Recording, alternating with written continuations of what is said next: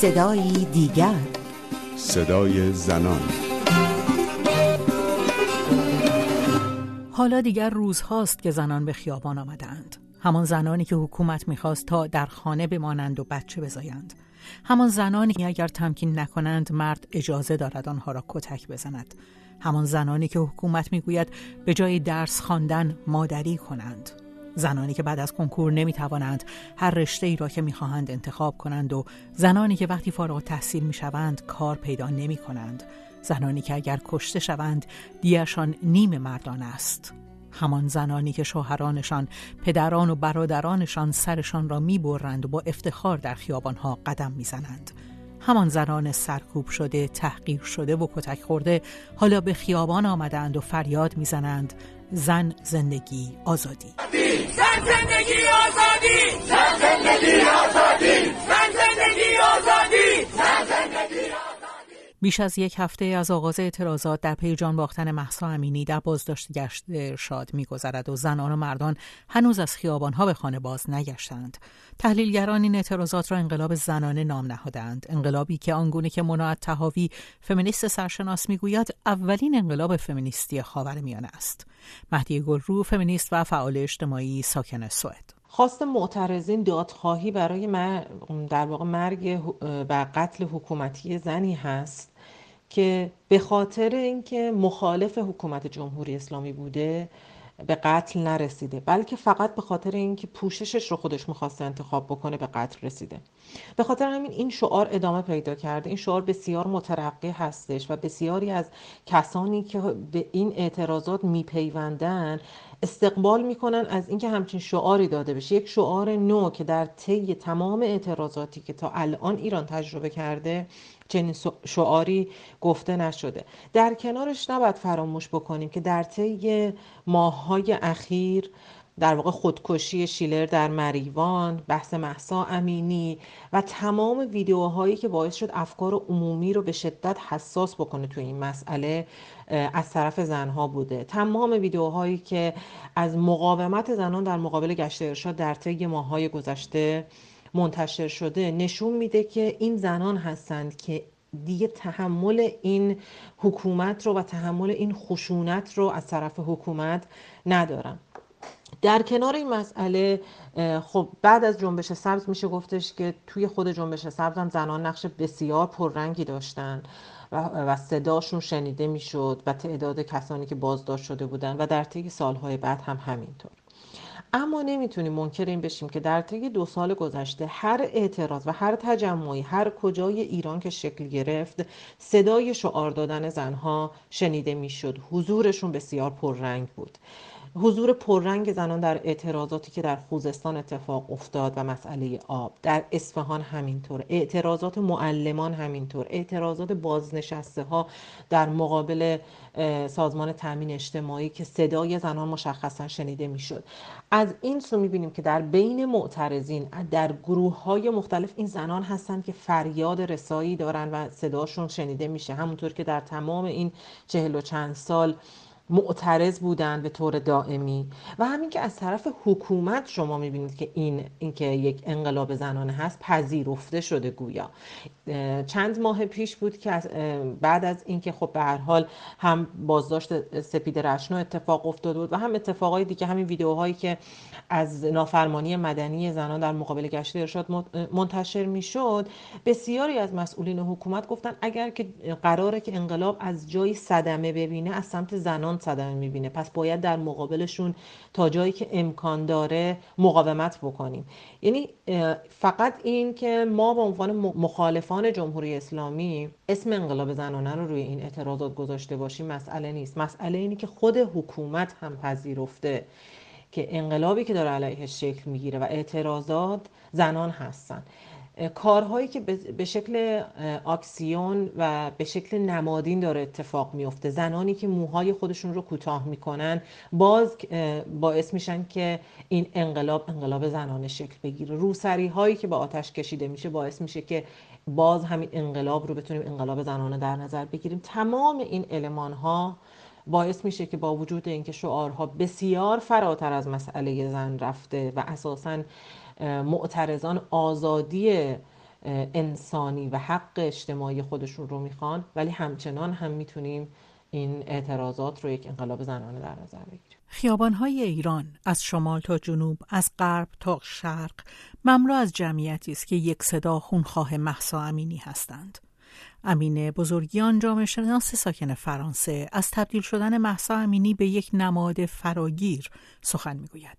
همیشه اون موضوعی که یک انقلاب رو یا یک جنبش رو شروع می‌کنه و آغاز کننده اونه نام خودش رو و خصلت های خودش رو بر پیشانی خودش و بر پیشانی اون جنبش یا اون انقلاب حک خواهد کرد. موضوع مهم در این جنبش اخیر اینه که اتفاقا چون این جنبش از جایی شروع شد که توانهای زیادی نیروهای زیادی رو در خودش داره یعنی در واقع پنجاه درصد از جمعیت رو شاملش میشه که همون زنان هستن از همون ابتدای هم یک توان بالایی داشت. این توان هم از حیث همینی که گفتم جمعیت قضیه است هم از حیث اون تاریخی که از سر گذرونده تاریخ مسئله زنان مسئله هجاب که یک تاریخ بلند مدتیه. پیوند خورده اساسا با دولت دولت مدرن در ایران. در همون ابتدای امر یک قدرت و یک پتانسیل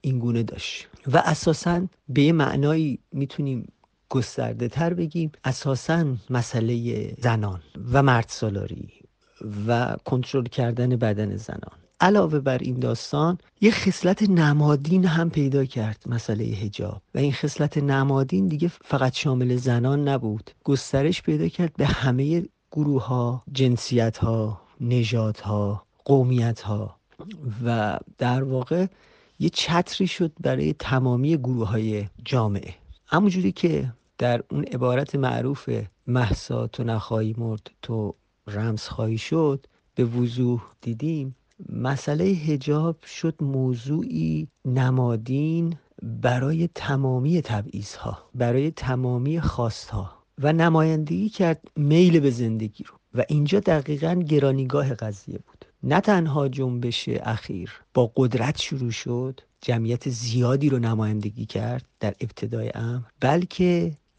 کم کم تونست یک نمادی بشه رمزی بشه برای تمامی تبعیض ها تمامی تحقیرها و در, در واقع خاص زندگی. این نکته بسیار مهمیه. بسیاری از جنبش ها با این قدرت شروع نمیشن. یعنی این میزان از جمعیت رو درگیر نمی‌کنن و بعد شاید این توان نداشته باشن که تبدیل به نماد بشن برای تمامی افراد.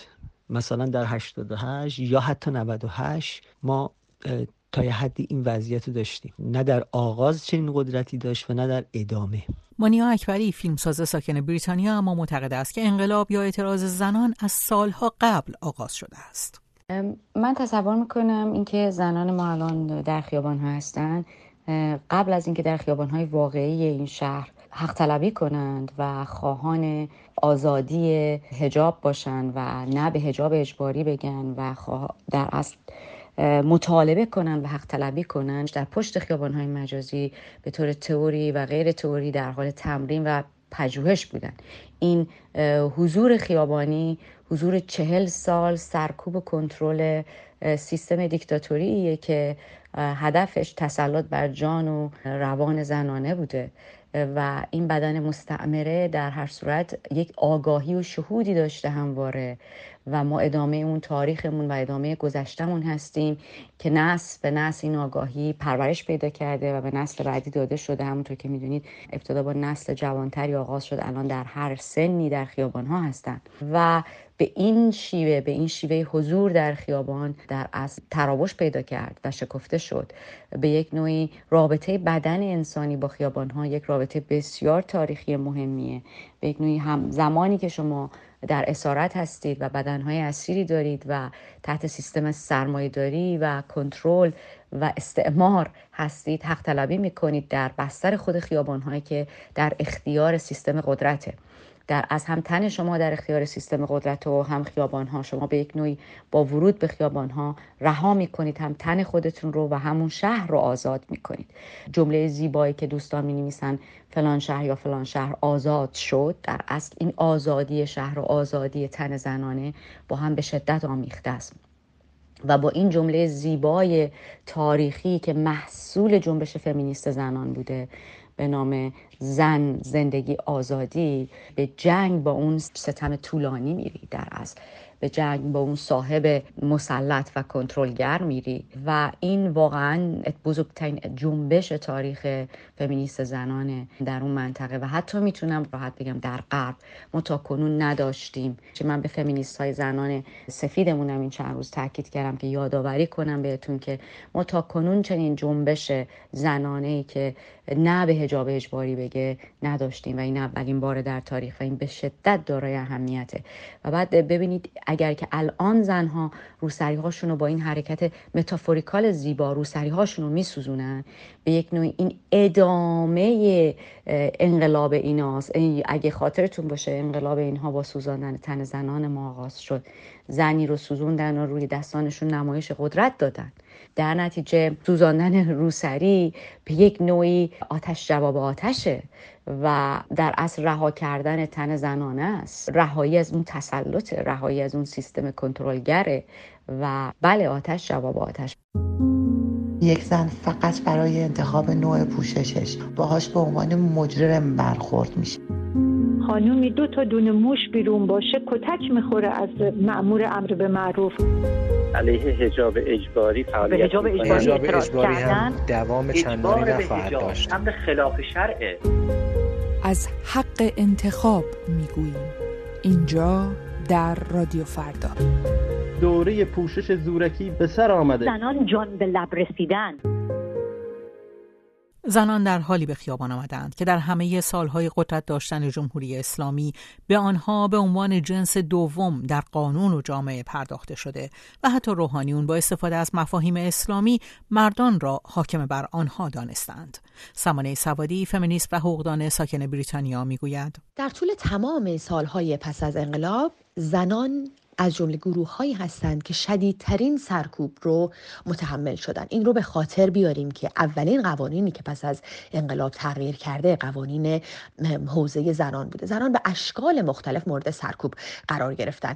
از قوانین تغییر قوانین حمایت خانواده تا پوشش اجباری تا آپارتاید جنسی که بیشترین آسیب رو به زنان زد. اونها رو از عرصه های اقتصادی اجتماعی و تحصیلی در واقع به حاشیه راند و بسیاری از زنان کار خودشون رو از دست دادن از محیط های تحصیلی باز ماندند همین ادامه پیدا کرد. این تا جایی ادامه پیدا کرد که ما شاهد خشونت قانونی به زنان هستیم و شاهد حمایت قانون از خشونت های دیگر به زنان. به عنوان مثال قانونگذار میاد تمکین رو که خشونت جنسی علیه زن هست مجاز می شماره و از اون طرف چنان مجازات اندکی برای پدر قاتل در نظر می‌گیره که عملا هیچ بازدارندگی نداره و در طول تمام این سالها شاهد این بودیم که پدرانی، برادرانی، همسرانی زنان رو به قتل رسوندن به بحانه های واهی همچون ناموس و بعد قانونگذار عملا نتونسته کاری در این حوزه انجام بده و بازدارندگی ایجاد بکنه. همدستی قانونگذار و حمایت قانونگذار از مفاهیمی که باعث سرکوب زنان در جامعه می شده این رو می‌خوام بگم که زنان حتی در خانه های خودشون امنیت نداشتن. حتی در خانه های خودشون اون جاهایی که قرار بوده سرپناهشون باشه مورد سرکوب و مورد خشونت قرار گرفتن و قانونگذار و حکومت از این خشونت در واقع حمایت کرده. مثلا خواهان این بوده که زنان همونجا در خانه ها نطفه آزادی خواهیشون در همونجا در خانه ها خفه بشه. اما به نظر می‌رسه الان دیگه زنان تحمل این همه سرکوب رو ندارن. آن چیزی که سالهای سال در خانه در مدرسه تمرین کردن گاهی در برابر خانواده گاهی در برابر مدرسه ایستادن این گوشه و آن گوشه مقاومت کردن حالا اون مقاومت رو اون مبارزه رو در یک عرصه بسیار بزرگتر وارد کردن و دارن در خیابان ها اعتراض می‌کنن. زنانی که بارها کتک خوردن زنانی که بارها سرکوب شدن به نظر می‌رسه دیگه نمیترسن و کاسه صبرشون لبریز شده و خواهان این هستند که سهم خودشون رو در واقع از زندگی پس بگیرن. این تنها قوانین جمهوری اسلامی نیست که زنان را عقب نگه داشته است. در سالهای اخیر شاهد کم شدن و محدود شدن محتوای آموزش رسمی برای زنان در مدارس و دانشگاه ها بودیم. این کاهش عمدی آموزش زنان نیز از عواملی است که به گفته سمانه سوادی امروز آنها را به خیابان ها کشانده است. در طول این سالها دسترسی های زنان به منابع مختلف هی کمتر و کمتر شده. دسترسی های آموزشی دسترسی های اقتصادی. تا جایی که عملا امکان استقلال زنان هی پایین و پایین تر اومده. زنان نمی توانستن آموزشی داشته باشن مهارت هایی رو بیاموزن دسترسی منابع مالی داشته باشن که در نهایت بتونن مستقل باشن. ما شاید این رو کمتر در کلان شهرها شاهد باشیم. اما هر قدر که به حاشیه شهرها میریم رد پای این رو خیلی پررنگتر می‌بینیم. اینکه زنان چنان از آموزش دور نگه داشته شدند و از منابع اقتصادی دور نگه داشته شدند که عملا امکان اینکه بخوان مستقل باشند رو پیدا نکردند. همین چند وقت پیش در روستایی در مدرسه ای فقط ثبت نام پسران صورت می گرفته چون مدرسه معتقد بوده امکان تفکیک جنسیتی نداره چون دو تا مدرسه نداره پس در نتیجه فقط پسران رو ثبت نام می‌کنه. و اینها همه روش هایی بودن برای سرکوب زنان. اما به نظر می‌رسه که جواب ندادن به خاطر اینکه زنان دقیقا به خاطر پس گرفتن همین فضاهاست که برخواستن. و برای این حقوق ابتدایی خودشون حق آموزش حق مشارکت اقتصادی حق انتخاب پوشش. زنان برای داشتن این حد اقلی هاست برای امکان زیستن هست که امروز وارد خیابون ها شدن. به نظر ما به این توجه بکنیم که جمهوری اسلامی عملا زیست زنان رو ناممکن کرده. امکانی که زنان به عنوان موجودات مستقل دارای هویت مستقل به حیات خودشون در ایران ادامه بدن عملا این رو چنان محدود کرده در عرصه های حتی تا باروری اونها برای اونها تصمیم می‌گیره تا پوشش اونها برای اونها تصمیم می‌گیره که دیگه عملا امکان حیات برای زنان کمتر و کمتر شده و به همین دلیله که اونها در خیابان هستن. اونها می‌خوان زندگی خودشون رو در خیابان ها پس بگیرن. با این همه مهدی گلرو معتقد است دانه ای که زنان در اعتراض به محدودیت ها در آغاز انقلاب کاشتند اینک در حال ثمر دادن است. در تمام طول این 43 سال نسل های مختلف داشتن به این حکومت ضد زن اعتراض می‌کردن. اولین گروهی که در مقابل جمهوری اسلامی قد علم کرد زنان بودن و خواستشون این بود که نمی‌خوایم برگردیم به عقب. ما انقلاب نکردیم که به عقب برگردیم. و از همون روزهای اول این بذر کاشته شده که زنان مخالف و مقابل جمهوری اسلامی هستند و این بذر الان در واقع به یک درخت تنومند تبدیل شده. نسل ها یکی پس از دیگری اومدن خط قرمزها رو از, از بین بردن نافرمانی مدنی کردن تلاش کردن. آنچه که امروز ما می‌بینیم شجاعتی که امروز در نسل زنان می‌بینیم مدیون تمام زنانی هستیم که از همون روزهای اول بعد از انقلاب تمام تلاششون رو کردن که تن ندن به حجاب اجباری تمام تلاششون رو کردن که در مقابل حکومت بیستن و کمپین های متفاوتی ایجاد کردن. اما امروز می‌بینیم که به هر حال اون دانه ای که زنان در روزهای اول پس از انقلاب کاشتن امروز تبدیل شده به یک نهال تنومند. که نسل های بعدی این پرچم رو به دست گرفتن و الان می‌خوان مقابله بکنن با اساس جمهوری اسلامی به عنوان یک حکومت ضد زن. نه فقط قوانینش نه فقط جزئیاتش نه فقط آینامهاش بلکه اساس جمهوری اسلامی رو به عنوان یک حکومت ضد زن زیر سوال می‌برن. به خاطر همین من فکر می‌کنم که تمام این سرکوب ها تمام این اعتراضات هرچند کوچک انباشت یک سرمایه با ارزش بوده برای زنان و تمام این سرکوب هایی که اتفاق افتاده در طی این سالها هر بار خشم نسل های جوان رو بیشتر و بیشتر کرده تا جایی که می‌بینیم امروز رسیده به این نقطه. به پایان برنامه این هفته صدای دیگر رسیدیم. من رویا کریمی مرج از اینکه تا این لحظه در کنار ما بودید سپاس گذارم تا هفته دیگر و صدای دیگر پاینده باشید و شادمان